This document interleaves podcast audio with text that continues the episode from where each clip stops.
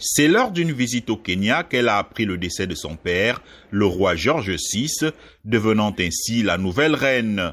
Son accession au trône est intervenue alors que les colonies africaines réclamaient leur indépendance. La reine Elisabeth II devait superviser le processus de décolonisation dans l'empire colonial britannique.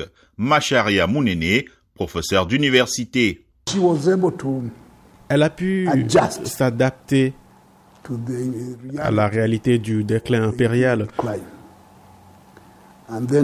puis transformer ce déclin en une meilleure chose, quelque chose de commun dont les gens peuvent faire partie, c'est-à-dire le Commonwealth. Pour certains Africains, la domination coloniale britannique est synonyme d'exploitation.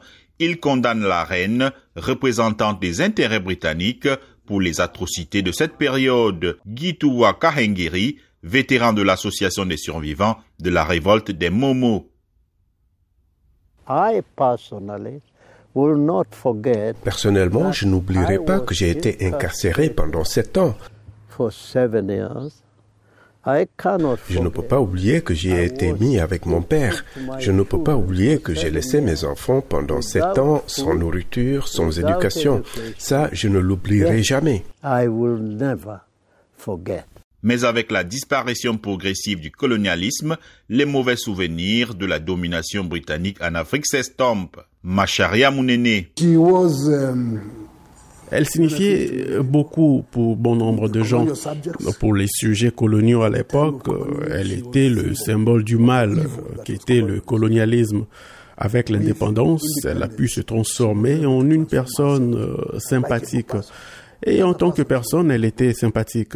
La reine Elisabeth était largement admirée et considérée comme un modèle par de nombreuses personnes sur le continent. C'est en tout cas la vie de plusieurs Africains. L'héritage qu'elle a laissé restera profondément enraciné dans le cœur des générations à venir. Pour moi, c'est juste triste. Je n'en fais pas une affaire personnelle. C'est triste pour beaucoup de gens dans le monde entier et surtout pour l'Angleterre. Je n'ai jamais connu d'autre dirigeant qui a duré aussi longtemps. Donc que cela se produise maintenant signifie que chaque homme a une fin. Les analystes pensent que le plus grand héritage de la reine Elisabeth est la création du Commonwealth.